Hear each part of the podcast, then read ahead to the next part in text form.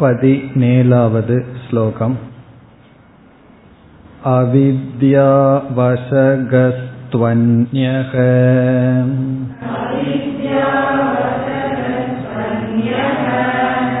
तद्वैचित्र्यातनेकधा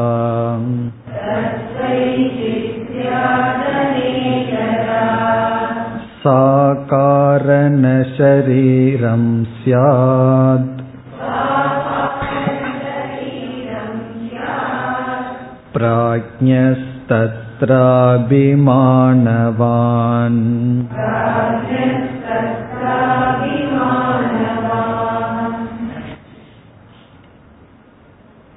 பிரகிருதி என்ற ஒரு தத்துவம் அறிமுகப்படுத்தப்பட்டு அந்த பிரகிருதிக்கு மூன்று லட்சணங்கள் கொடுக்கப்பட்டது பிரகிருதி என்பது பிரம்ம சைத்தன்யத்தினுடைய பிரதிபிம்பத்துடன் கூடியது. பிரதிபிம்ப சமன்விதா. இரண்டாவது அந்த பிரகிருதி என்பது சத்துவம் ரஜஸ் தமஸ் என்ற மூன்று குணங்களுடன் சேர்ந்தது. த்ரிகுணாத்மிகா அது இரண்டாவது லட்சணம். மூன்றாவது த்ரி பிரகாரா என்று நாம் பார்த்தோம். மூன்று விதத்தில் அந்த பிரகிருதி இருக்கும். என்ன மூன்று விதம் என்றால் சத்துவ பிரதானம் ரஜ பிரதானம் தம பிரதானம் என்று மூன்று விதத்தில் அந்த பிரகிருதி இருக்கின்றது. ஆனால் இங்கு வித்யாரண்யர் த்விபிரகாரா என்று கூறி பிறகு மூன்றாவதை கூறப் போகின்றார். அதில் சத்துவ பிரதானமாக இருக்கின்ற பிரகிருதி. அந்த பிரகிருதியை தனக்கு கீழ் வைத்துக்கொண்டு ஈஸ்வரன் என்ற தத்துவமாக வெளிப்படுகிறது என்று நாம் பதினாறாவது ஸ்லோகத்தில் பார்த்தோம்.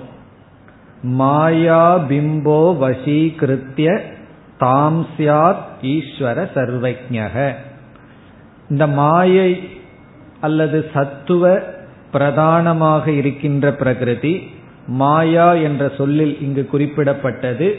அது அந்த மாயையை தனக்கு கீழ் வைத்துக்கொண்டு ஈஸ்வரன் என்ற தத்துவம் ஆகிறது. இனி அடுத்தது பதினேழாவது ஸ்லோகத்தில் ஜீவனுடைய லட்சணம் வருகின்றது. அதைத்தான் நாம் பார்க்க வேண்டும். இங்கு என்ன செய்யப்படுகிறது என்றால் ரஜ பிரதானமாக இருக்கின்ற பிரகிருதிக்குள் என்ன உருவாகின்றது என்றால் ஜீவ தத்துவம் உருவாகின்றது இங்கு வித்யாரண்யர் எப்படி அமைத்துள்ளார் என்றால் மூன்று பிரகாரமான பிரகிருதிக்குள்ளிருந்து மூன்று தத்துவங்கள் வெளிப்படுகின்றது. சத்துவ பிரதான பிரகிருதியிலிருந்து ஈஸ்வரன் ரஜ பிரதான பிரகிருதியிலிருந்து ஜீவன் இனிமேல் சொல்ல போகின்ற தம பிரதான பிரகிருதியிலிருந்து ஜெகத் என்று ஈஸ்வர ஜீவ ஜெகத் இவைகள் சத்துவ பிரதான ரஜ பிரதான தம பிரதான பிரகிருதியினுடைய வெளிப்பாடுகள் என்று சொல்ல போகிறார். நாம் இதுவரை சத்துவ பிரதான பிரகிருதியை பார்த்து முடித்தோம். இனி ரஜ பிரதான பிரகிருதிக்கு வர வேண்டும். ஏற்கனவே வித்யாரண்யர் சத்துவ பிரதான பிரகிருதியை மாயா என்றும் ரஜ பிரதான பிரகிருதியை அவித்யா என்றும் அழைத்திருக்கின்றார். இங்கு இவர் ரஜ பிரதானம் என்று கூறவில்லை.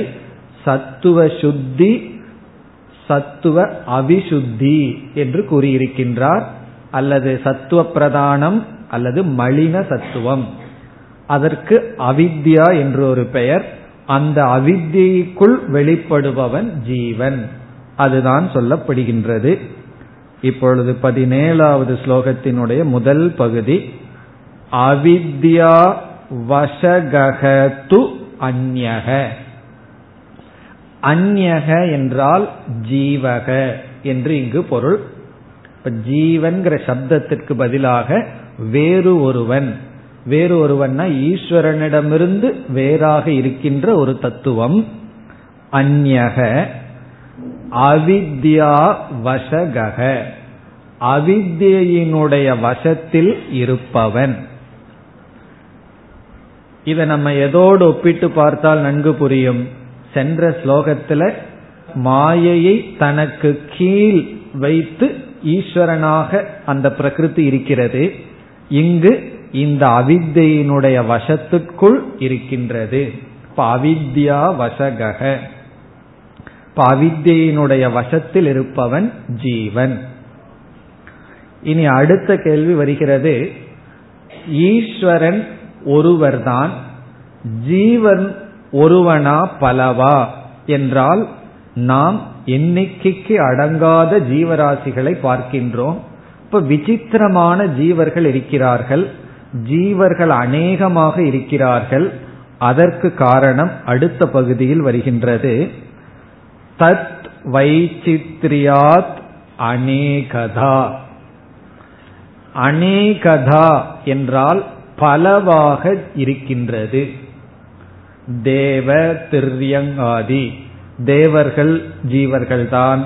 மரம் செடி கொடிகள் மிருகங்கள் மனிதர்கள் என்று அநேகதா விதவிதமான ஜீவர்கள் இருக்கிறார்கள். விதவிதமான ஜீவர்கள் இருக்கிறார்கள் அநேகதா. அதற்கு காரணம் என்ன? விதவிதமான ஜீவர்கள் வருவதற்கு காரணம் என்ன என்றால் தத் வைச்சித்ரியாத். இங்கு தத் என்ற சொல் அவித்யை குறிக்கின்றது. அவித்யாக அவித்யினுடைய வைச்சித்ரியார் என்றால் தாரதமியத்தினால் வேற்றுமையினால். இங்கு வைச்சித்ரியம் என்றால் வேற்றுமை பேதம் தாரதமியம். அவித்யினுடைய வேற்றுமையினால் ஜீவர்களும் வேறுபடுகிறார்கள். அதாவது அவித்தியக்குள்ள தாரதமியம் ரொம்ப இருக்கு. அதனால ஜீவர்களினுடைய உபாதியிலும் ஜீவர்களும் வேற்றுமையை அடைகிறார்கள்.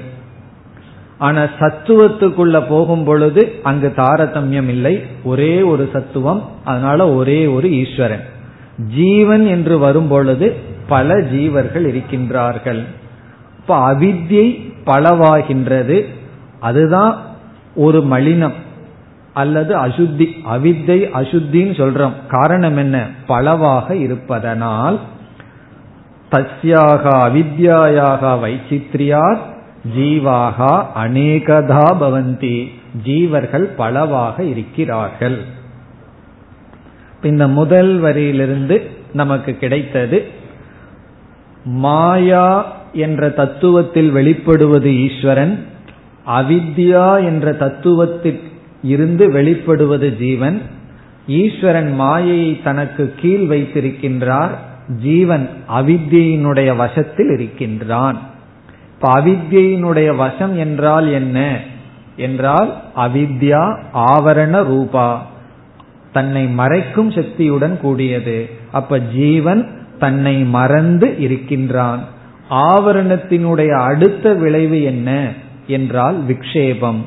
விக்ஷேபம் என்றால் தனக்கு அல்லாததை தன் மீது ஏற்றி வைத்தல். இவைகளெல்லாம் அவித்யினுடைய விளைவு. அந்த விளைவில் ஜீவன் இருக்கின்றான். அப்ப ஜீவனுக்கும் ஈஸ்வரனுக்கு என்ன வேறுபாடு என்றால் ஜீவன் அநேகம் ஈஸ்வரன் ஏகம். ஈஸ்வரன்கிற சொல்லிலேயே அவர் தலைவனாக இருக்கின்றார். ஜீவன் வந்து அதீனனாக தீனனாக இருக்கின்றான் சம்சாரியாக இருக்கின்றான். இனி இரண்டாவது வரிக்கு வந்தால் சா காரண ஷரீரம் சியாத் சா அவித்யா இந்த அவித்யை ஜீவனுடைய அல்லது ஜீவனுக்கு காரண சரீரமாக இருக்கின்றது. இப்ப அவித்யைக்கு இனி ஒரு பெயர் காரண சரீரம். அப்படியே அறிமுகப்படுத்துகின்றார். வேதாந்தத்துக்குள்ள போறார். சிருஷ்டி பிரகரணத்துக்குள் செல்கின்றார். அப்ப காரணத்தை அறிமுகப்படுத்துகின்றார். காரண சரீரம் சியாத் இப்ப என்னென்ன பேர் இருக்கின்றது? மலின சத்துவ பிரதான பிரகிருதின்னு சொல்லலாம். அல்லது ரஜ பிரதான பிரகிருதின்னு சொல்லலாம். அல்லது அவித்யா என்று சொல்லலாம். அல்லது காரண சரீரம். இவைகளெல்லாம் ஒரே ஒரு பொருள். இனி பிராஜ்யக தத்ர அபிமானவான். இந்த ஜீவனுக்கு இனி ஒரு பெயரை ஆசிரியர் கொடுக்கின்றார். பிராஜ்யக தத்ர அபிமானவான். காரண சரீரத்தில் அபிமானம் வைப்பவனுக்கு பிராஜ்யன் என்று சொல்லப்படுகின்றது. தத்ரனா காரண சரீரத்தில் காரண சரீரே. அபிமானவான் அபிமானத்தை உடையவனை பிராஜ்யக இத்தியுச்சதே பிராஜ்யன் என்று அழைக்கப்படுகின்றது.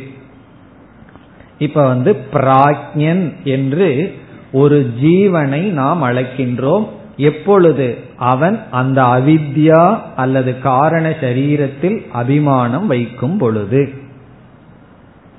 இந்த வார்த்தையெல்லாம் மாண்டூக்கியம் மற்ற இடத்துல எல்லாம் படிச்சிருப்போம். அதாவது ஈஸ்வரன் ஜீவன் அப்படின்னு ரெண்டு சொற்கள் இருக்கின்றது. அந்த ஈஸ்வரனுக்கு பல பெயர்கள் வரப்போகின்றது. ஜீவனுக்கும் பல பெயர்கள் வரப்போகின்றது. அந்த ஜீவனுக்கு வருகின்ற முதல் பெயர் பிராஜ்யன். பிறகு அடுத்த பெயர் உங்களுக்கே தெரியும் தைஜசன் ஒரு பெயர் வரப்போகுது. அதற்கப்புறம் விஸ்வன் ஒரு பெயர் வரப்போகுது. இப்ப விஸ்வன் தைஜசன் பிராஜ்யன் என்ற மூன்றுக்கும் காமன் பொதுவான பேர் ஜீவன். இப்ப ஜீவனே பிராஜ்யன் தைஜசன் விஸ்வனாக செயல்படுகின்றான். ஈஸ்வரனே அந்த அடுத்த பிராஜ்யனுக்கு நிகரா சொல்ல வேண்டும் என்றால் அந்தர்யாமி என்று சொல்லலாம். இப்ப ஈஸ்வரனே அந்தர்யாமி ஹிரண்ய கர்ப்பன் விராட் என்று வரப்போகின்றது. இந்த தத்துவங்களை எல்லாம் இனி ஆசிரியர் அறிமுகப்படுத்துகின்றார். அப்படி அறிமுகப்படுத்தி முடித்தவுடன் சிருஷ்டி பிரகரணம் முடிவடையும். எல்லாம் தோன்றி முடிஞ்சதற்கு பிறகு சிரவணம் அல்லது விசாரம் என்ற சாதனையை ஆரம்பிப்பார். இப்ப அடுத்த கேள்வி எதற்கு இந்த சிருஷ்டி எல்லாம் சொல்லணும் என்றால் நம்ம இந்த சரீரம் பிரபஞ்சம் இதை நிஷேதம் பண்ணி இதை நீக்கி ஆத்மான்னு புரிந்து கொள்ளணும். எது நம்மால் நீக்க வேண்டியதுன்னு நமக்கு தெரிஞ்சாகணும். எதையோன்னு நான் நீக்கணும்னு எனக்கு தெரியுது ஆனா என்னன்னு தெரியல. இப்ப சில பேர் சொல்லுவார்கள் மனசுக்குள்ள ஏதோ ஒரு அழுக்கு இருந்துட்டு என்னை கஷ்டப்படுத்துது அது என்னன்னு தெரியலன்னு சொல்லுவார்கள். தோண்டி பார்த்தா பொறாமையா இருக்கும். அப்படி ஏதோ உள்ள இருந்துட்டு என்ன டிஸ்டர்ப் பண்ணிட்டு இருக்கு அப்படின்னு ஒருவர் சொன்னார். ஆனா என்னன்னு எனக்கு தெரியல உள்ள என்னமோ ஒரு அழுக்கு இருக்கு அப்படிங்கிறது போல இந்த பிரபஞ்சம் சரீரமே அழுக்கா இருக்கு. எவைகளெல்லாம் அழுக்கா இருக்குன்னு அந்த அழுக்குகளை எல்லாம் இப்ப படிக்கிறோம். படிச்சுட்டு பிறகு இவர் வந்து ஒவ்வொன்றாக நீக்க போகின்றார். அதற்காக இப்பொழுது சிருஷ்டி பிரகரணம் ஆரம்பிக்கப்படுகின்றது. இனி அடுத்த கேள்வி பிராஜ்யக என்ற சொல்லினுடைய அர்த்தம் என்ன? பிராஜ்யக இதற்கு வந்து ரெண்டு விபரீதமான அர்த்தம் சொல்லப்படுகின்றது. ஆப்போசிட் மீனிங் பிராஜ்யகன்னு சொல்றதுக்கு. ஒன்று வந்து ஞக என்றால் அறிவுடையவன் பிரக்ஞக என்றால் தெளிவான அறிவை உடையவன். பிரகர்ஷேன ஜானாதி இது பிரக்ஞக. பிரகர்ஷேன தெளிவான அறிவை உடையவன். ஞகன்னு சொன்னாவே அறிவை உடையவன் அர்த்தம். இதுக்கு முன்னாடி ஒரு வார்த்தையை போட்டா உங்களுக்கு தெரிஞ்சிடும். ஸ்தித பிரஜகன்னு சொன்னா ஞாபகம் வந்துடும் ஏன்னா கீதையில படிச்சிருக்கோம். ஸ்திதனா உறுதியான. அதனாலதான் சொல்லப்படும் இந்த சிரவணம் பண்ணா ஞக. அறிவு வந்துடும் கொஞ்சம் மனநம் பண்ணா பிரஜக பிரகர்ஷேன. கொஞ்சம் நிதித்தியாசனம் பண்ணா ஸ்தித பிரஜக அப்ப மூணு சாதனைக்கு மூன்று சொற்கள். அந்த ஸ்தித பிரஜன் நமக்கு தெரியும். ஸ்திதவை நீக்கிட்டீங்கன்னா பிரஜக பிரஜக ஏவ பிராஜ்யக பிரஜன்தான் பிராஜ்யன் இப்ப வந்து மனுஷ்யக அப்படிங்கிற இடத்துல சில சமயம் மானுஷ்யம் அப்படின்னு சொல்லுவோம். அந்த மா அப்படிங்கிற ஒரு வார்த்தை எக்ஸ்ட்ரா சேர்ந்திருக்கும். அர்த்தம் வந்து புதிதாக இல்லாமல். அப்ப பிரஜக ஏவ பிராஜ்யக என்றால் தெளிவான அறிவை உடையவன் அப்படின்னு அர்த்தம். பிராஜ்யக அப்படின்னா அறிவு சுரூபமானவன். இது வந்து சாஸ்திரத்துல கொடுக்கிற லட்சணம். ஆனா அனுபவத்துல இந்த அறிவு கிடையாது. அனுபவத்துல பிராஜ்யன் என்ன பண்ணிட்டு இருக்கான்? பிராஜ்யனுக்கு ஒரு அறிவும் கிடையாது. ஆனாலும் சாஸ்திரத்துல பிராஜ்யனுக்கு கொடுக்கிற அறிவு அறிவு சுரூபமானவன். காரணம் என்னவென்றால் அங்கு விக்ஷேபம் இல்லை வெறும் ஞானம் மட்டும் இருக்கு. அறியாமை மூடப்பட்டு இருக்கு அது வேற. ஆனா ஞானம் மட்டும் இருக்கின்றது. ஆகவே ஞானஸ்வரூபி என்றுதான் பொருள். இப்ப பிராஜ்யங்கிறதுக்கு ஒரு பொருள் வெறும் ஞானஸ்வரூபமாக மட்டும் இருக்கின்றான். அந்த ஞானத்துக்கு அஜானத்தை தவிர வேறு விஷயம் கிடையாது. அறிவு நம்ம கிட்ட இருக்கு. இப்ப இந்த ஹால்ல நம்ம இருக்கிறதுனால வெளிச்சம் லைட் வந்து நம்ம பிரகாசப்படுத்துது. நம்ம எல்லாம் போயிட்டோம் அப்படின்னா வெறும் எம்டி ஹால் மட்டும் இருந்து லைட் இருந்ததுன்னா அந்த லைட் எப்படின்னா? பியோர் லைட் யாரையுமே அங்க இல்லியூமின் பண்றதுக்கு ஆட்கள் கிடையாது. வெறும் லைட் மட்டும் இருக்கு. அப்படி நாம பிராக்யனா இருக்கும் பொழுது அனுபவ ரீதியா அஜானத்தோட இருக்கும். ஆனா சாஸ்திர ரீதியா வெறும் அறிவோட மட்டும் இருக்கும். வேற விக்ஷேபம் எல்லாம் இல்லாம அத்தியாசம் இல்லாம வெறும் அறிவு சுரூபமாக மட்டும் இருக்கின்றோம். அப்படி ஒரு பொருள். அது பிராஜ்யக என்றால் ஞான சொரூபி. அப்படி ஒரு அர்த்தம். இனி ஒரு அர்த்தம் வந்து பிரகர்ஷேன அக்ஞக முழுமையான அறியாமையில் இருப்பவன். அப்ப பிர அக்ஞகன்னு பிரிச்சிடறோம். பிராஜ்யகங்கிறத பிரஜகன்னு பிரிக்கிறதுக்கு பதிவா பிர அக்ஞகன்னு பிரிச்சிடறோம். இப்போ பிரகர்ஷேனா எந்த விதமான விக்ஷேபமும் இல்லாமல் இடையூறும் இல்லாமல் அக்ஞக அறியாமையில் இருப்பவன். யார்? இது வந்து அனுபவ திருஷ்டியா. சுஷுப்தி அவஸ்தா திருஷ்டியா பிராஜ்யகன்னு சொன்னா ஒன்றும் இல்லாமல் அறியாமையுடன் இருப்பவன். ஒன்றும்னா இந்த மாதிரி சொப்பனமோ ஜாகிரத்தோ இல்லாம எந்த வாசனையும் நமக்கு தொந்தரவு பண்ணாம வெறும் அறியாமையில மட்டும் இருப்பவன் பிராஜ்யக பிறகு பிராஜ்யனுடைய சொரூப திருஷ்டியா அறிவு சொரூபமாக மட்டும் இருப்பவன். யார்? பிராஜ்யன். இப்ப இந்த பிராஜ்யன் வந்து காரண சரீரத்தை அல்லது அவித்யை தன்னோட சேர்த்தி தன்னுடைய சச்சிதானந்த சொரூபம் சத் பிறகு சம்வித் ஆனந்த சொரூபம் இதையும் இந்த காரண சரீரத்தையும் கலந்து புரிந்துள்ளான். தாதாத்மியமாக புரிந்துள்ளான் பேதமில்லாமல் புரிந்துள்ளான் கொண்டுள்ளான் ரெண்டு ஒன்றாக கொண்டுள்ளான் அவன் பிராஜ்யன். அப்ப அந்த ஈஸ்வரன் அப்படின்னு ஒரு தத்துவம் அவர் வந்து மாயைய வசம் வச்சு இருக்கார். அந்த இடத்துல நம்ம அந்தர்யாமின்னு பயன்படுத்தினோம்னா இங்க வந்து பிராஜ்யக என்ற ஒரு தத்துவம் வருகிறது. இனிமேல் இந்த பிராஜ்யன் தைஜசன் ஆக வேண்டும். தைஜசனாக வேண்டும்னு என்ன அர்த்தம்? இந்த பிராஜ்யன் சூக்ம சரீரத்தில் அபிமானம் வைக்கும் பொழுது இந்த பிராஜ்யனுக்கு தைஜசன்னு பேர் வரும். இனி சூக்ம சரீரம் வரணும். பிறகு ஸ்தூல சரீரத்தில் அபிமானம் வைக்கும் பொழுது விஸ்வனாக அவன் மாற வேண்டும்.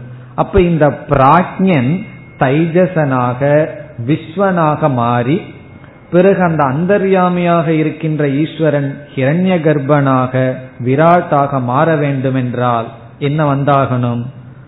சூக்ம பூதங்கள் பிறகு சூக்ம சரீரங்கள் ஸ்தூல பூதங்கள் ஸ்தூல சரீரங்கள் இவைகளெல்லாம் உற்பத்தியாகி ஆக வேண்டும். இப்ப இந்த ஜெகத்தானது இனிமேல் தோன்ற வேண்டும் உலகம் தோன்ற வேண்டும். இப்ப இதுவரைக்கும் நம்ம பேசின தத்துவம் தோன்றாத தத்துவம். பிரகிருத்தியில் இருக்கின்ற தத்துவம் இனிமேல் பஞ்சபூதங்கள் சூக்ம பூதங்கள் தோன்றி பிறகு சூக்ம சரீரங்கள் எல்லாம் தோன்றி ஸ்தூல பூதங்கள் எல்லாம் தோன்றினாதான் அதுல அபிமானம் வைக்கும் பொழுது இந்த ஜீவனுக்கு பல பெயர்கள் வர இருக்கும். அந்த சிருஷ்டியானது அடுத்த ஸ்லோகத்திலிருந்து ஆரம்பம் ஆகின்றது இப்ப இதுவரைக்கும் சிருஷ்டி கிடையாது. சிருஷ்டியினுடைய மூல காரணத்தையே சொல்லி வந்தார். இனிமேல் சிருஷ்டியானது தோற்றமானது ஆரம்பிக்கின்றது இதுவரைக்கும் எதுவுமே தோன்றல அவித்தியையும் தோன்றல அனாதி அவித்யான்னு சொல்லியிருக்கார் மாயையும் தோன்றல இருக்கிறது இருந்தபடி இருந்தது இனி தோன்ற போகிறது அப்படி தோற்றம் வர வேண்டும் என்றால் என்னாக வேண்டும் பதினெட்டாவது ஸ்லோகம் तमप्रधानप्रकृतेः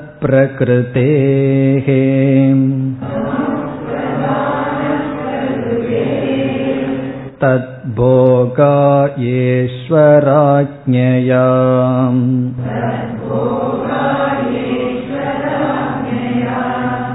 वियत्पवनतेजोऽम्भू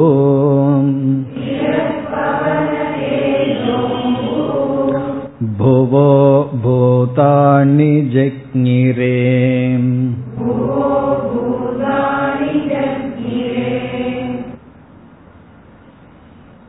இப்பொழுது என்ன வர வேண்டும் என்றால் ஜெகத்தானது உற்பத்தியாக வேண்டும் இதுவரை ஈஸ்வர தத்துவம் ஜீவ தத்துவம் கூறியாகி விட்டது இனி ஜெகத் தத்துவம் உருவாக வேண்டும் இதற்கு முன் பிரகிருதி என்ற ஒரு தத்துவத்தை அறிமுகப்படுத்தும் பொழுது பிரகாரா என்று சொல்லி அங்க ஒரு சா போட்டார். நாம் அந்த இடத்துல மூன்று பிரகாரமாக பிரகிருதி இருக்கும்னு சொன்னோம். அதாவது சத்துவம் ரஜஸ் தமஸ் என்று மூன்று தத்துவத்துடன் கூடிய பிரகிருதி சத்துவ பிரதானமாகவும் இயங்கும். அப்படி இயங்கும் போது ஈஸ்வரன் வர்றார். ரஜ பிரதானமாக அந்த பிரகிருதி இயங்கும் பொழுது ஜீவர்கள் வருகிறார்கள். இனி தம பிரதானமாக அந்த பிரகிருதி இயங்க போகிறது. அப்படி தம பிரதானமாக பிரகிருதி இயங்கும் பொழுது சூக்மமான பஞ்சபூதங்கள் பிறகு சூக்ம சரீரங்கள் ஸ்தூல பூதங்கள் என்ற இந்த ஜெகத் வர இருக்கின்றது. ஆகவே இப்பொழுது நாம் தம பிரதான பிரகிருதிக்குள் செல்ல இருக்கின்றோம். அதிலிருந்து இனிமேல் ஜெகத் உற்பத்தியாக போகின்றது. இப்ப முதல் வரியில் என்ன சொல்றார்? தம பிரதான பிரகிருதியிலிருந்து இவைகள் தோன்றின. முதலில் எவைகள் தோன்றின என்று சொல்லப் போகிறார். அதற்கு முன் இனி ஒரு கருத்தையும் சொல்றார். எதற்காக இந்த ஜெகத்தானது தோற்றுவிக்கப்படுகின்றது? பேசாம இருந்திருக்கலாமே.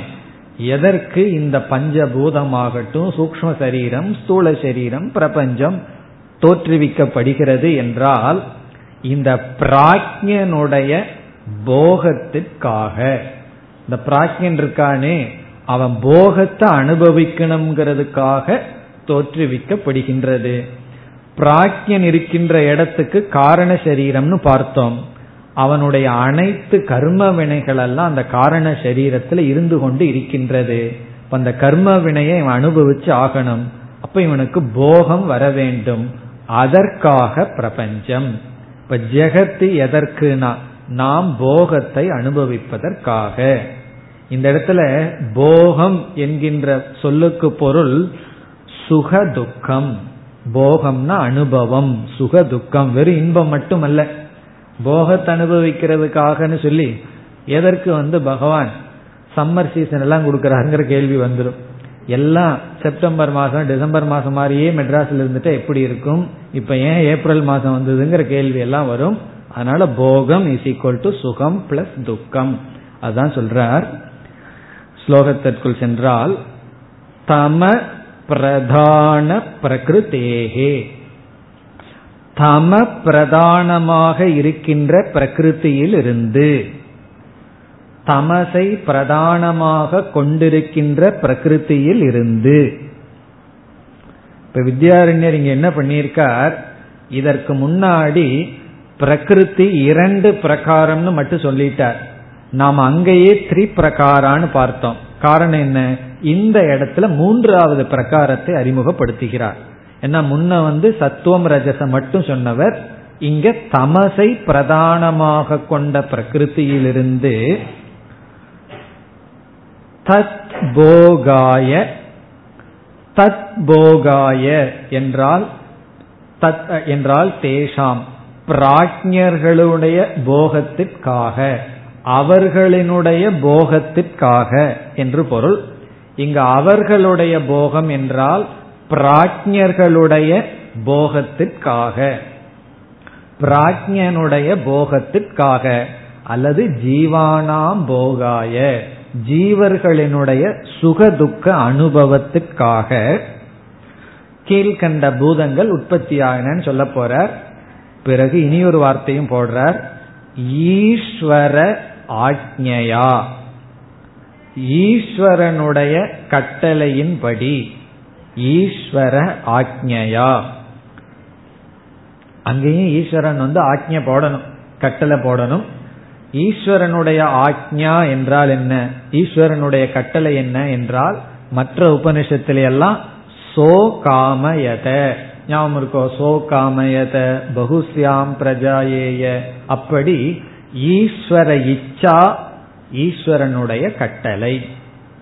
இப்ப இந்த ஈஸ்வர ஆக்ஞையான ஈஸ்வரனுக்கு இச்சை வந்து விட்டது. இப்ப ஈஸ்வரனுடைய இச்சா. நம்மளுடைய இச்சையும் நம்மளுடைய கட்டளையும் ஒன்னாகாது ஆசைப்பட்டு எத்தனையோ கட்டளை போடுவோம் யாரும் கேட்க மாட்டார்கள். ஆனா ஈஸ்வரனுக்கு டிசையரே அவருடைய ஆர்டராம் அதனுடைய அர்த்தம் என்ன? ஈஸ்வரனுக்கு இச்சை வந்தா அது நடந்துரும். அதான் சத்திய சங்கல்பக சத்திய காமகன் எல்லாம் உபனிஷத்து வந்து ஈஸ்வரனுக்கு லட்சணம் கொடுக்கும். சத்திய சங்கல்பக சத்திய காமகன் எல்லாம் ஈஸ்வரனுக்கு பெயர். அப்படி ஈஸ்வரன் இச்சை கொண்டார். அந்த ஈஸ்வர ஆக்ஞாங்கிறதுல ரெண்டு கருத்து சொல்லப்படுகிறது. ஒன்று ஈஸ்வரன் வந்து விரும்பி அல்லது சிருஷ்டிக்கு கர்த்தாவாக இருந்தார். இரண்டாவது நிமித்த காரணமாக இருக்கின்றார். இப்ப ஈஸ்வரனுடைய ஆக்ஞா வந்து நிமித்த காரணத்தை குறிக்கின்றது. என்ன எந்த ஒன்று உற்பத்தி ஆகணும்னா உபாதான காரணம்னு ஒன்று வேணும். நிமித்த காரணம்னு வேணும். களிமண்ணிலிருந்து பானைகள் வருதுன்னா களிமண் வந்து உபாதான காரணம் அதை செய்பவன் நிமித்த காரணம். அப்படி இந்த ஆக்ஞா நிமித்த காரணம் ஈஸ்வரன். உபாதான காரணம் எது? அதுவும் ஈஸ்வரன் தான் உபாதான காரணமாகவும் ஈஸ்வரன் இருக்கின்றார். அப்படி ஈஸ்வரனோட ஆக்ஞையினால் என்ன உற்பத்தி ஆனது என்ன தோன்றியது? இப்ப நம்ம தம பிரதான பிரகிருத்தியிலிருந்து எவைகள் வந்தது என்றால் முதல் முதலில் படைத்த சிருஷ்டி ஐந்து சூக்ம பூதங்கள். அதான் ஃபர்ஸ்ட் படைக்கப்பட்டது. கிரியேஷன் அப்படின்னு சொன்னா எது முதல்ல வந்தது? ஐந்து சூக்மமான பூதங்கள். அதான் ஃபர்ஸ்ட் சிருஷ்டி. இதெல்லாம் ரொம்ப வருஷம் வேதாந்தம் படிச்சு இந்த மாதிரி ஒரு இடையில டெக்னிக்கல் கொஸ்டின் கேட்டா பதில் சொல்ல தெரியணும். முதல் முதலில் எது படைக்கப்பட்டது என்றால் ஐந்து சூக்ம பூதங்கள். அதுலயும் ஆர்டர் இருக்கு. அஞ்சு சூக்ம பூதத்துல முதல்ல என்ன படைக்கப்பட்டது? வரிசையாக வருகின்றது. இரண்டாவது வரியில் வியத். வியத் என்றால் ஆகாசம். முதல்ல பகவான் ஒரு ஸ்பேஸ படைச்சார். ஆகாசம் தோற்றுவிக்கப்பட்டது. ஆகாசக வியத் ஸ்பேஸ் இரண்டாவது பவன. பவனம் என்றால் காற்று. ஆத்மன ஆகாச சம்பூதக. ஆகாசாத் வாயுகு. அதான் பவனம். வாயோகோ அக்னிகி. அடுத்தது தேஜக. மூன்றாவது அக்னி தத்துவம். தேஜக. நான்காவது அம்பு. அம்பு என்றால் நீர். ஆபக தண்ணீர். ஜலம். அடுத்தது புவக. பூகு. பூவு பூகுங்கிறதனுடைய பன்மை புவக. பூகு என்றால் இங்கு பிருத்திவி. இப்ப ஆகாஷக வாயுகு அக்னிகி ஆபக பிருத்திவி. விய பவன தேஜ அம்பு புவக. இந்த இடத்துல ஒரு வார்த்தையை நம்ம சேர்த்திக்கணும். சூக்ம பூதானி. நம்ம கண்ணுக்கு தெரியறதல்ல இவைகளெல்லாம் தன்மாத்திரையா இருக்கின்ற சூக்ம பூதங்கள். ஜக்ஞிரே. ஜக்ஞிரே என்றால் உற்பன்னாணி. அதுவும் புரியலையே ஜக்ஞினேங்கிறதுக்கு உற்பன்னாணின்னு என்ன? தோன்றின உற்பத்தி ஆய ஆகின்றது. ஆயின தோற்றுவிக்கப்பட்டது. இப்ப இந்த ஐந்து பூதங்கள் தோன்றின. இப்ப நம்ம எங்க இருக்கோம்? என்றால் தம பிரதான பிரகிருதியிலிருந்து அஞ்சு பூதங்கள் வந்த நிலையில நம்ம இப்ப இருக்கோம். இப்ப சத்துவ பிரதான பிரகிருதி அப்படியே அந்த பிரக்ரியா இங்க சொல்ற அந்த சிருஷ்டி மனசுல நல்லா இருந்தா தான் நம்ம அதை ஒவ்வொன்னா அதை விட்டுட்டு போக முடியும். அதுவே மறந்துட்டோம். எங்க இருக்கோம்னு தெரிஞ்சா தானே அடுத்ததுக்கு போக முடியும். இப்ப முதல்ல பிரகிருத்தின்னு ஒரு தத்துவம் அதற்கு மேல ஒரு தத்துவம் இருக்கு பிரம்மன்னு ஒரு தத்துவம் பிறகு பிரகிருத்தின்னு ஒரு தத்துவம். அந்த பிரகிருதிங்கிற தத்துவத்துக்கு மூணு லட்சணம் கொடுத்தார். அது செயல்படணுங்கிறதுக்காக பிரம்மத்தினுடைய சைத்தன்யம் அங்க பிரதிபிம்பிச்சிட்டு இருக்கு அதுல மூணு குணங்கள் இருக்கு அந்த பிரகிருத்தின்னு ஒண்ணு. அது என்னன்னு புரியலன்னா மனசுக்குள்ள எக்ஸ்ன்னு வச்சுக்குவோம். ஏதோ ஒரு பிரகிருத்தின்னு புரியாத ஒண்ணு. என்றால் ஐந்து பூதங்கள் தோன்றின. இப்ப எவ்வளவு தூரம் இருக்கு? அஞ்சு சூக்ம பூதங்கள் வந்து இருக்கு. இப்ப இந்த இடத்துல இனி ஒரு கருத்து ஞாபகம் வைத்துக் கொள்ள வேண்டியது என்னவென்றால் இந்த ஐந்து பூதங்கள் எதிலிருந்து உற்பத்தி ஆயிருக்கு தம பிரதானமாக இருக்கின்ற பிரகிருத்தியிலிருந்து உற்பத்தி ஆயிருக்கு இப்போ காரியம் காரணம்ங்கிற விசாரத்துல காரணத்தினுடைய தன்மைகள் எல்லாம் எதில் இருக்கும் காரியத்தில் இருக்கும் இப்ப தங்கத்திலிருந்து நகைகள் வந்திருந்தா நகைகளுக்குள்ள என்ன இருக்கும்? தங்கம் தான் இருக்கும். நம்ம தங்கத்தை கொடுத்துருக்கோம். அவர் பாதி தங்கமும் பாதி செம்பும் சேர்ந்து கலந்து நமக்கு கொடுத்துருக்காருன்னா அதுக்குள்ள என்ன இருக்கும்? அதுதான் இருக்கும். இப்ப காரணத்தில் இருக்கிற தன்மைகள் எல்லாம் காரியத்தில் உற்பத்தி ஆனதுல இருக்கும். இப்ப காரணமா இருந்தது என்ன? தம பிரதானமான பிரகிருதி. இப்ப இங்கேயும் ஞாபகம் வச்சுக்கிறது தமசிலிருந்து வரல. தம பிரதானமாக இருக்கின்ற பிரகிருத்தியிலிருந்து வந்திருக்கு. அப்ப இந்த பிரகிருதிக்குள்ள சத்துவம் ரஜஸ் தமஸ்னு மூணு இருக்கு. இப்ப இந்த மூன்று சொரூபமான பிரகிருதி ஆனா தமஸ் பிரதானமா இருக்கு. தமஸ் வந்து இந்த ரூல் பண்ணிட்டு இருக்கு அதிலிருந்து ஐந்து பூதங்கள் தோன்றின. இப்ப இந்த ஐந்து பூதங்களுக்குள்ள என்ன இருக்கும்?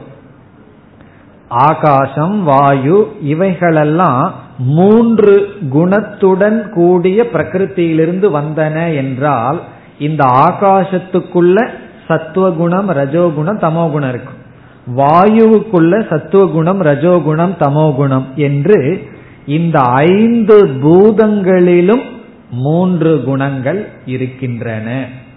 இந்த இடத்துல நமக்கு குழப்பம் வரலையே. அது எப்படி மூணு குணம் இருக்கு? தமோ குணம் தான் இருக்குன்னு சொல்லக்கூடாது. தமோ குணத்திலிருந்து இந்த ஐந்து பூதங்கள் தோன்றவில்லை. தமோ குணத்தை பிரதானமாக அல்லது தமசினுடைய ஆதிக்கத்தில் இருக்கின்ற பிரகிருத்தியிலிருந்து தோன்றின. தமசினுடைய கண்ட்ரோல் இருக்கிற பிரகிருத்தியிலிருந்து இந்த ஐந்து பூதங்கள் தோன்றின. ஆகவே இந்த ஐந்து பூதங்களுக்குள்ளும் என்ன இருக்கின்றது என்றால் சத்துவம் ரஜஸ் தமஸ் என்ற குணங்கள் இருக்கின்றன. இப்போ ஆகாசத்துக்குள்ள மூணு குணம் இருக்கு வாயுக்குள்ள மூணு குணம் என்று இப்பொழுது ஐந்தாக படைக்கப்பட்டிருக்கின்ற பூதங்களுக்குள் மூன்று மூன்று குணங்கள் இருக்கின்றன. அதெல்லாம் ஸ்கூல்ல கணக்கெல்லாம் படிச்சது. இப்பெல்லாம் அந்த கணக்கெல்லாம் ஞாபகப்படுத்தி வச்சுக்கணும். ஏன்னா இனிமேல் என்ன செய்ய போறோம்? அடுத்த ஸ்லோகத்திலிருந்து என்ன ஆரம்பிக்கப்படுகிறது என்றால் இந்த ஐந்து பூதங்கள் இப்ப நம்ம கையில் இருக்கு. சூக்மமான பூதங்கள் இருக்கு. ஒவ்வொரு பூதங்களுக்குள்ளும் சத்துவகுணம் ரஜோகுணம் தமோகுணம் இருக்கு. இனி ஒவ்வொரு பூதங்களினுடைய சத்துவ குணத்திலிருந்து ஐந்து இந்திரியங்கள் வரப்போகின்றது.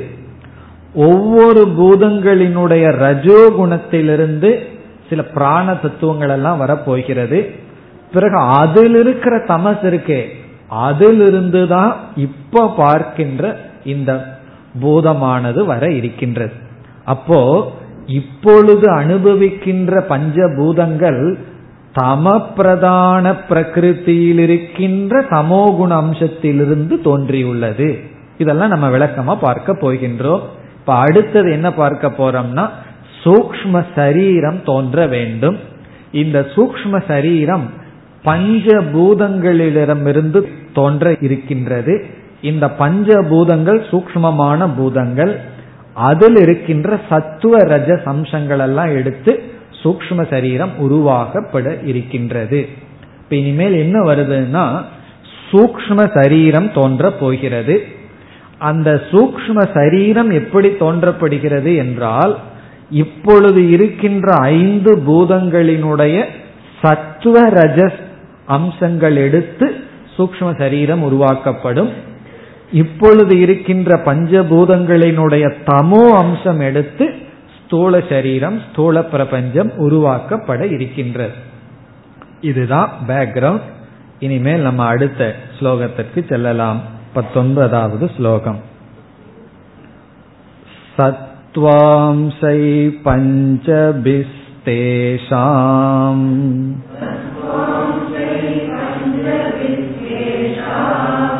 क्रमाद्दीन्द्रियपञ्चकम्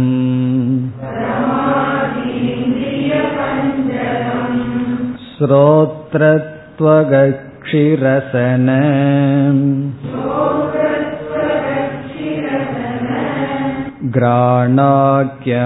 घ्राणाख्यमुपजायते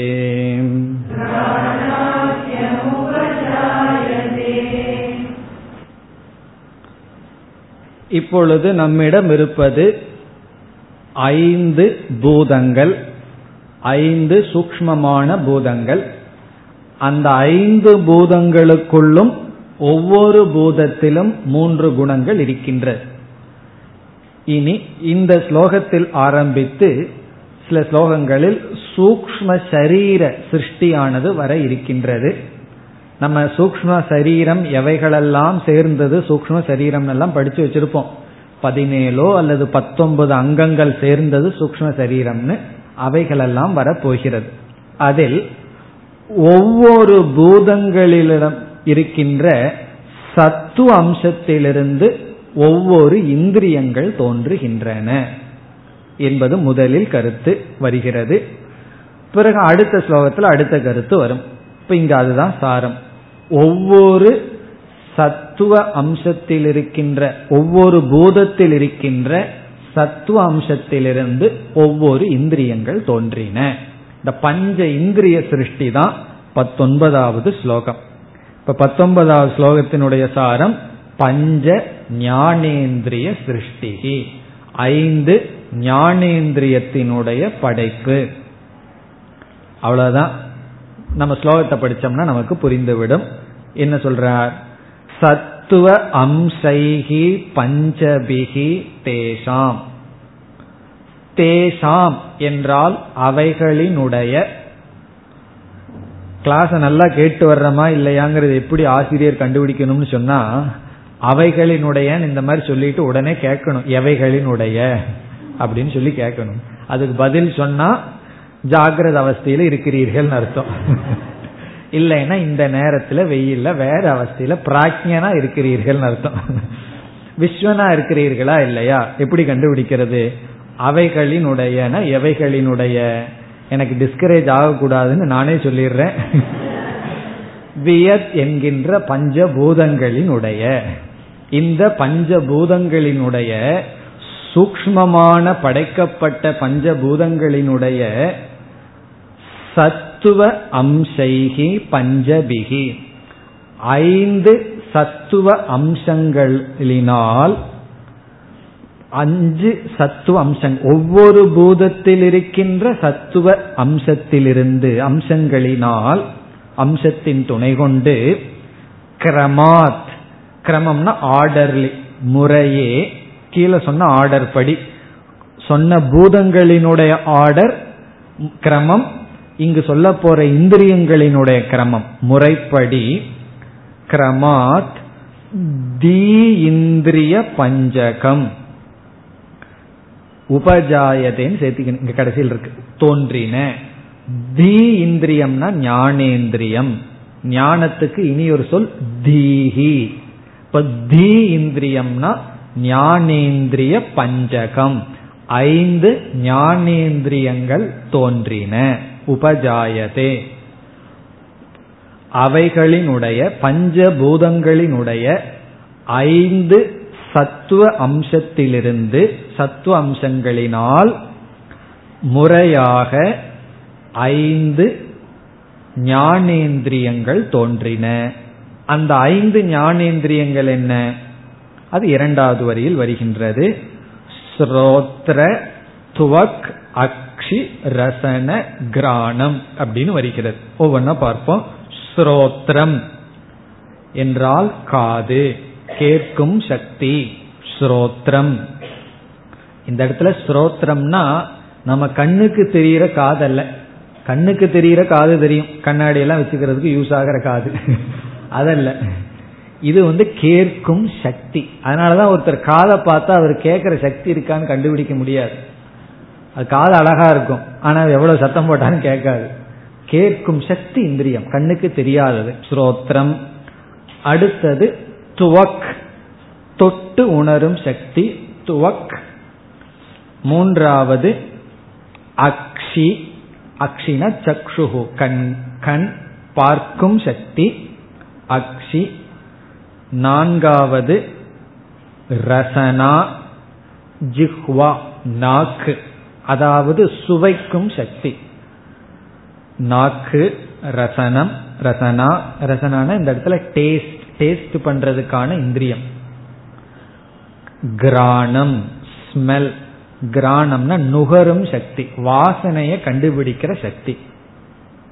கிராணக இப்ப இதனுடைய ஆர்டர் எப்படின்னு பார்த்தோம்னா நம்ம வந்து ஆகாசம் இப்ப இந்த மாதிரி எழுதிக்கணும். ஆகாசக வாயுகு அக்னிகி ஆபக பிருத்திவி. அப்படி அஞ்சு இருக்கு. அதற்கு ஒவ்வொரு பூதங்களுக்கு விசேஷ குணம்னு ஒன்று இருக்கு. இப்ப எப்படி ஆகாசம் வந்தது என்றால் இங்க எது இருந்தது? சூக்மமாக இருக்கின்ற ஆகாசத்துக்கு முன்னாடி பூதங்களுக்கு முன்னாடி எது இருந்ததுன்னா பிரகிருதி தான் இருந்தது. தம பிரதானமா இருந்தது. அது எப்படி ஆகாசத்தை உற்பத்தி செய்தது என்றால் சப்தம் என்கின்ற ஒரு குணம் சேரப்பட்டது உடனே ஆகாசம் என்பது தோன்றியது. அப்போ ஆகாசத்துக்கு கீழே சப்தக அப்படின்னு குணம். இப்ப நம்ம வந்து குணம் பார்க்க போறோம். ஒவ்வொரு பூதங்களுக்கும் பிறகு ஒவ்வொரு பூதத்திலிருந்து எது வருதுன்னு வரிசையா பார்க்க போறோம். இப்ப ஆகாசக ஆகாசத்துக்குன்னு இருக்கிற ஸ்பெஷல் குவாலிட்டி குணம் வந்து சப்தம். ஆகாசத்திலிருந்து தோன்றியது சுரோத்திரம். அப்ப இந்த மூன்று ஒரு ஆர்டர் ஆகாசக சப்தக சுரோத்திரம். இனி அடுத்தது வந்து வாயுகு. வாயுக்குன்னு இருக்கிற குவாலிட்டி ஸ்பெஷல் விசேஷ குணம் வந்து ஸ்பர்ஷக. வாயுக்குன்னு இருக்கிற ஸ்பெஷல் குணம் வந்து ஸ்பர்ஷக. வாயுவிலிருந்து தோன்றிய இந்திரியம் துவக். தோல் தொட்டு உணர்கின்ற சக்தி துவக். மூன்றாவது அக்னி. நெருப்பினுடைய ஸ்பெஷல் குணம் வந்து ரூபம். அந்த நெருப்பிலிருந்து தோன்றிய இந்திரியம் வந்து சக்ஷுகு கண். நான்காவது வந்து நீர். நீரினுடைய ஸ்பெஷல் குணம் வந்து ரசக சுவை ரசக ரசம். அந்த நீரிலிருந்து தோன்றிய இந்திரியம் வந்து ஜிஹ்வா நாக்கு. இனி கடைசியா பிருத்திவி. பிருத்திவிக்கு இருக்கிற ஸ்பெஷல் குணம் வந்து கந்தக ஸ்மெல் பூமிக்குன்னு இருக்கிற ஸ்பெஷல் குணம் வந்து ஸ்மெல் வாசனை. பூமியிலிருந்து தோன்றிய இந்திரியம் வந்து கிராணக மூக்கு வாசனையை அறிகின்ற சக்தி. இப்ப இந்த மாதிரி இருக்கணும். ஆகாஷக வாயுகு அக்னிகி ஆப்பக பிருத்திவி அதற்கு கீழே ஒவ்வொரு குணங்கள். சப்த ஸ்பர்ஷ ரூப ரச கந்தம் அதற்கு கீழே ஒவ்வொரு இந்திரியங்கள். என்னென்ன இந்திரியங்கள் எந்தெந்த பூதத்துல தோன்றியதுன்னா ஸ்ரோத்ரம் தொக் சக்ஷுகு ஜிஹ்வா கிராணக இப்ப இதை பார்த்தோம்னா இந்த டேபிள்ல இருந்து நமக்கு ஒன்று தெரிய வருகிறது. என்னவென்றால் ஆகாசத்திலிருந்து தோன்றிய இந்திரியம் என்ன? ஆகாசத்திலிருந்து தோன்றிய இந்திரியம் காது. ஆகாசத்திலிருந்து காது வந்தது. ஆகாசத்திலிருந்து காது வந்ததுன்னா ஆகாசத்தினுடைய சத்துவ அம்சத்திலிருந்து கேட்கும் சக்திங்கிற இந்திரியம் தோன்றியது. அந்த ஆகாசத்திலிருந்து தோன்றிய இந்திரியமானது காதானது ஆகாசத்தினுடைய குணத்தை தான் கிரகிக்கும் சப்தத்தை தான் கிரகிக்கும். இனி வந்து வாயுங்கிற பூதத்திலிடமிருந்து தோன்றிய இந்திரியம் என்ன என்றால் துவக். அந்த துவக்குங்கிற இந்திரியம் வாயுவுக்குன்னு இருக்கிற ஸ்பெஷல் குணம் விசேஷ குணமான ஸ்பர்ஷத்தை அது காட்டுகிறது. அதே போல அக்னி. அக்னியிலிருந்து தோன்றிய இந்திரியம் வந்து கண். அக்னியினுடைய விசேஷ குணம் வந்து ரூபம். அதை கண்ணு காட்டுகின்றது.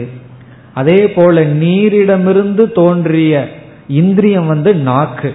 நீரிடம் இருக்கின்ற ஸ்பெஷல் குணமான ரசத்தை தான் இந்த நாக்கானது காட்டும். பிருத்திவிங்கிற பூதத்திலிருந்து தோன்றியது வந்து கிராணம்ங்கிற இந்திரியம். மூக்குங்கிற இந்திரியம். அது பிருத்திவியினுடைய ஸ்பெஷல் குணமான விசேஷ குணமான வாசனையை மட்டும் அது கிரகிக்கும் என்று ஐந்து பூதங்களினுடைய சத்துவ அம்சத்திலிருந்து தனித்தனி பூதத்தினுடைய சத்துவ அம்சத்திலிருந்து ஐந்து இந்திரியங்கள் தோன்றின. அதுதான் இப்ப இரண்டாவது வரியில ஸ்ரோத்ர அக்ஷி ரசன கிராண ஆக்கியம் என்றால் இந்த பெயரை உடைய. ஆக்கியம்னா நேம். இப்படிப்பட்ட பெயரை உடைய. பிறகு முதல் வரைக்கு போகணும். தீஇந்திரிய பஞ்சகம் உபஜாயதே. ஐந்து ஞானேந்திரியங்கள் தோன்றின. எதுக்கு வித்யாரண்யர் ஞானேந்திரியம் எழுதுறதுக்கு பொதுவாக தி இந்திரியம் எழுதுறாருன்னா அவர் அந்த ஸ்லோகத்துக்குள்ள அடக்கணும். அதனால தி இந்திரியம் எழுதுறார். அந்த சொல்லினுடைய இது அதிகமாயிடக்கூடாது மீட்டர் அதிகமாக கூடாது மாத்திரை அதிகமாக கூடாது. அதனால தீந்திரியம் சொல்ற தி இந்திரியம்னாலும் ஞானேந்திரியம்னாலும் ஒன்றுதான். தி இந்திரிய பஞ்சகம் உபஜாயதே. அப்ப இப்ப எவ்வளவு வந்திருக்கு? ஐந்து ஞானேந்திரியங்கள் தோன்றி உள்ளன. இப்படியே சூக்ம சரீரம் வர்ற வரைக்கும் பதினேழு பார்ட் வர்ற வரைக்கும் சிருஷ்டி வர போகிறது இனி அடுத்ததாக என்ன வரும்? இருபதாவது ஸ்லோகம் தைரந்த கரணம் சர்வைः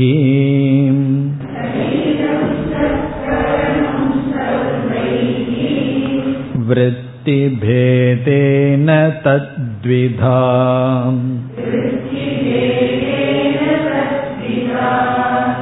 मनो विमर्शरूपं स्यात् बुद्धि स्यान्निश्चयात्मिका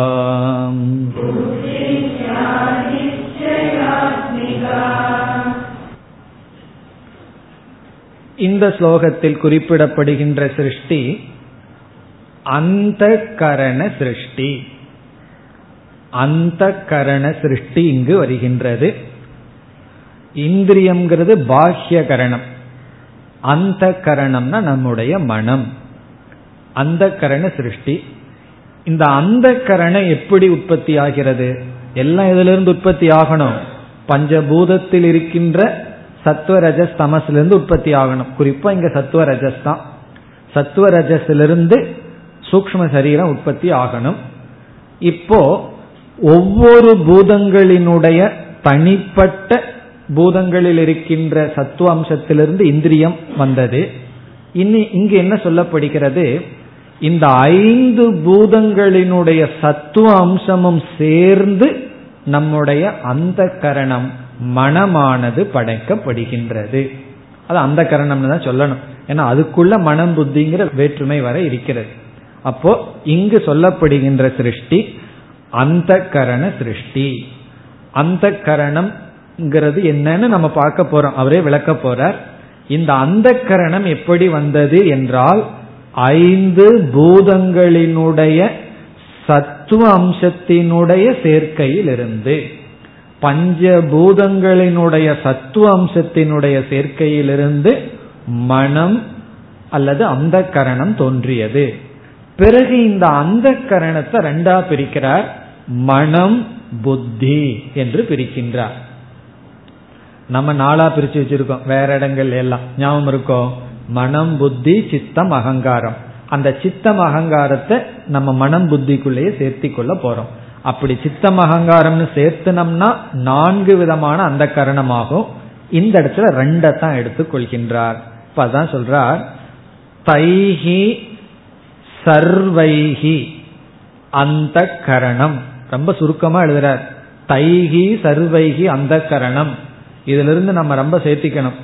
தைஹி சர்வைகினா அந்த அனைத்தினுடைய அவ்வளவுதான் இருக்கு.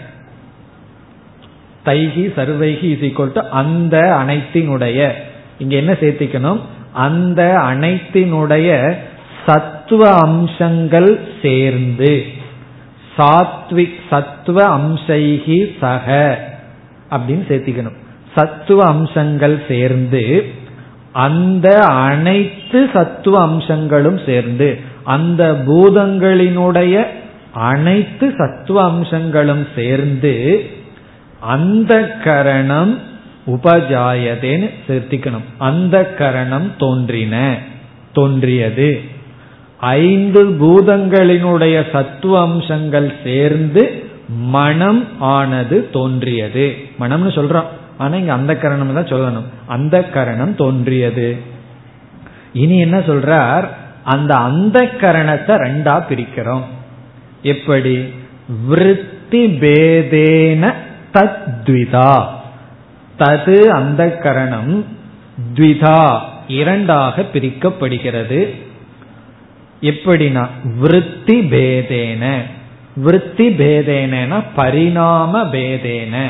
அது அடைகின்ற மாற்றத்தை பொறுத்து இரண்டாக பிரிக்கப்படுகிறது. பரிணாம பேதேன விற்த்தின இந்த இடத்துல மாற்றம். மனது அடைகின்ற மாற்றத்தை பொறுத்து இந்த அந்த கரணமானது இரண்டாக பிரிக்கப்படுகிறது. நம்ம வழக்கத்துல மனம்னாவே அந்த கரணம்னு பழகி வச்சிருக்கோம். என்னுடைய அந்த கரணம் சரியில்லைன்னு யாரும் யாரும் சொல்லிட்டு இருக்கிறது இல்லை மனசு சரியில்லைன்னா உள்ள இருக்கிற அந்த கரணம் சரியில்லை அப்படின்னு அர்த்தம். இப்ப அந்த கரணம் தோன்றியது.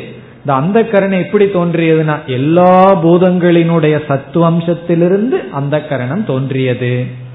இந்த அந்த கரணம் ரெண்டா பிரிக்கப்பட்டிருக்கு. அந்த ரெண்டு என்ன? ரெண்டினுடைய லட்சணம் என்ன? இரண்டாவது வரையில சொல்றார் மனோ விமர்ஷ ரூபம் சியாத் புத்தி சியாத் நிச்சயாத்மிகா. திதா ரெண்டு என்னன்னா மனக புத்திகி மனம் புத்தி என்று இரண்டாக அந்த கரணம் பிரிவுபடுகின்றது. மனம் புத்தி. மனம் என்றும் புத்தி என்றும் இரண்டாக பிரிவுபடுகின்றது. இனி மனதினுடைய லட்சணம் என்ன? நம்ம மனசோட லட்சணத்தை சொல்ற நம்ம மனசுல எல்லாத்துடைய மனசனுடைய லட்சணம் மனக விமர்ஷ ரூபம் சியாத். விமர்ஷ ரூபம் இந்த விமர்சக அப்படிங்கிறதுக்கு ரெண்டு பொருள். பொதுவா மனதினுடைய லட்சணம் என்ன சொல்லுவோம் ஞாபகம் இருக்கோ? சம்சயாத்மிகா. சந்தேகப்படுவதுதான் மனம். இதுவா அதுவா. நிச்சயாத்மிகா புத்தி. அது இங்க தெளிவா இருக்கு. புத்தி சாத் நிச்சயாத்மிகா. நிச்சயம் பண்ற எண்ணம் புத்தி. சந்தேகப்படுற எண்ணம் விமர்சம் பண்றது மனம் அப்படின்னு சொல்றார். இந்த இடத்துல விமர்ச ரூபம்னா என்னன்னு பார்க்கலாம். இதற்கு விளக்கம் எழுதிய ஒரு ஆசிரியர் மிக அழகா சொல்றார். இந்த விமர்சக அப்படின்னா முதல் லட்சணம் வந்து சம்சயக அப்படின்னு சொல்றார். சம்சயாத்மிகா சந்தேகப்படுறது இதுவா அதுவா அப்படின்னு சொல்லி. சந்தேகப்படுற எண்ணம் வந்து மனசா. இந்த சந்தேகத்தினுடைய அடுத்த விளைவு என்ன? சந்தேகப்பட்ட உடனே என்ன பண்ணுவோம் தெரியுமோ? அடுத்தது விசாரம் பண்ணுவோம். அந்த விசாரமும் சம்சயமும் சேர்ந்து விமர்சக அப்படின்னு சொல்லப்படுகிறது. அப்போ வந்து விமர்ச ரூபம் என்றால் சம்சய விசார ரூபம். சம்சயம் பண்றது சந்தேகப்படுறது இதுவா அதுவா இப்படியா அப்படியா அது சந்தேகம். அடுத்தது சந்தேகம் வந்தாவே உடனே விசாரம் பண்ண ஆரம்பிச்சிருவோம். சந்தேகம் வந்துடுதுன்னு வச்சுக்குவோமே விசாரம் பண்ணுவோம். அந்த விசாரமும் மனதுதான் சந்தேகப்படுறதும் மனசுதான். சந்தேகப்படுற எண்ணங்களும் விசார ரூபமான எண்ணங்களும் மனமாகிறது. இந்த விசாரத்தினுடைய விளைவு என்ன? நிச்சயம். அது புத்தியினுடைய வேலை. அந்த நிச்சயம் ஆயிடுதுன்னா அது புத்தி. அப்ப எப்படி ஆகுது? மூன்று ஸ்டேஜா சொல்ற. சம்சயக விசாரக நிச்சயம் அப்படின்னு. இந்த சம்சயமும் விசாரத்துல மனசு இருக்கும் அந்த கரணம் இருக்கும் பொழுது மனசுன்னு சொல்றோம். நிச்சயம் பண்ணும்போது புத்தி ஆயிருது நிச்சயம் பண்ணினதனுடைய விளைவு என்னன்னா பிரவருத்தி அல்லது நிவர்த்தி. நிச்சயம் பண்ணாத வரைக்கும் அங்கேயும் இங்கேயும் ஓடிட்டு இருப்போம். நிச்சயம் பண்ணினதுக்கு அப்புறம் ஏதோன்னு செய்வோம். ஒன்னா பிரவருத்தியோ நிவர்த்தியோ. இந்த பிரபஞ்சம் சத்தியமா மித்தியாவா? சந்தேகம். சில பேருக்கு சந்தேகம் வர்றதில்லை. நிச்சயமா இருக்கு. சத்தியம்னு. சரி சந்தேகம் வந்தாச்சு. ரொம்ப விசாரம் பண்ணினதுக்கு அப்புறம் துவைதிகள் எல்லாம் என்ன சொன்னார்கள்? சாதாரண மக்கள் பண்ணா பரவாயில்ல. பெரிய தத்துவவாதிகள். இது சத்தியம். நிச்சயம் பண்ண உடனே பிறகு சத்தியமான உலகத்துக்குள்ள போய்த்தானே ஆகணும். அப்படி மித்தியா அசாரம்னு பண்ணா நிவிருத்தி. அப்படி நிச்சயம்தான் பிரவிற்த்தி நிவர்த்தி ஹேது அது பண்றது புத்தி. பிறகு சந்தேகப்பட்டு விசாரம் பண்றது மனம். அதனாலதான் நம்ம ரொம்ப நாள் ரொம்ப நேரத்துல புத்தியோடு இருக்க மாட்டோம். மனசுலதான் இருப்போம். காரணம் என்னன்னா சந்தேகப்பட்டுட்டு விசாரம் பண்ணிட்டு இருப்போம். இனி அடுத்த ஒரு லட்சணம் ரொம்ப அழகா சொல்றார். விசாரத்துக்கு என்ன லட்சணம்? ஏன்னா நம்ம அடிக்கடி விசாரம் பண்றோம்ல விசார சாகரம்னே ஒரு நூல் இருக்கு. விசாரம் பண்றது ஒரு பெரிய சாகரம். கடல் போல விசாரம் பண்றோம்.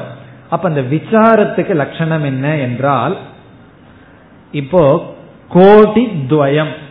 கோடி துவயம்னா ரெண்டு பட்சம் இதுவா அதுவா. அதுக்கு பேர் சமஸ்கிருதத்துல கோடி துவயம்.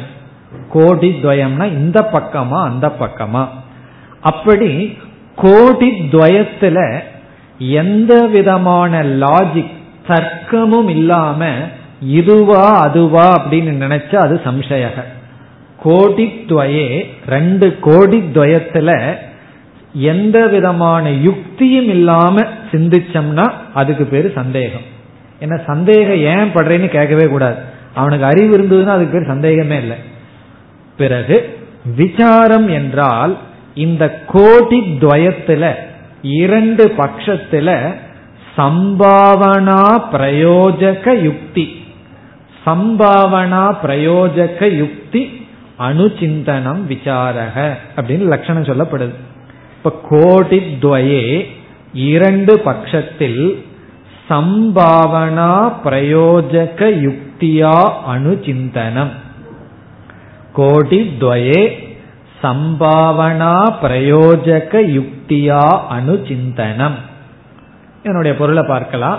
கோடி துவயேனா ரெண்டு பட்சத்துல.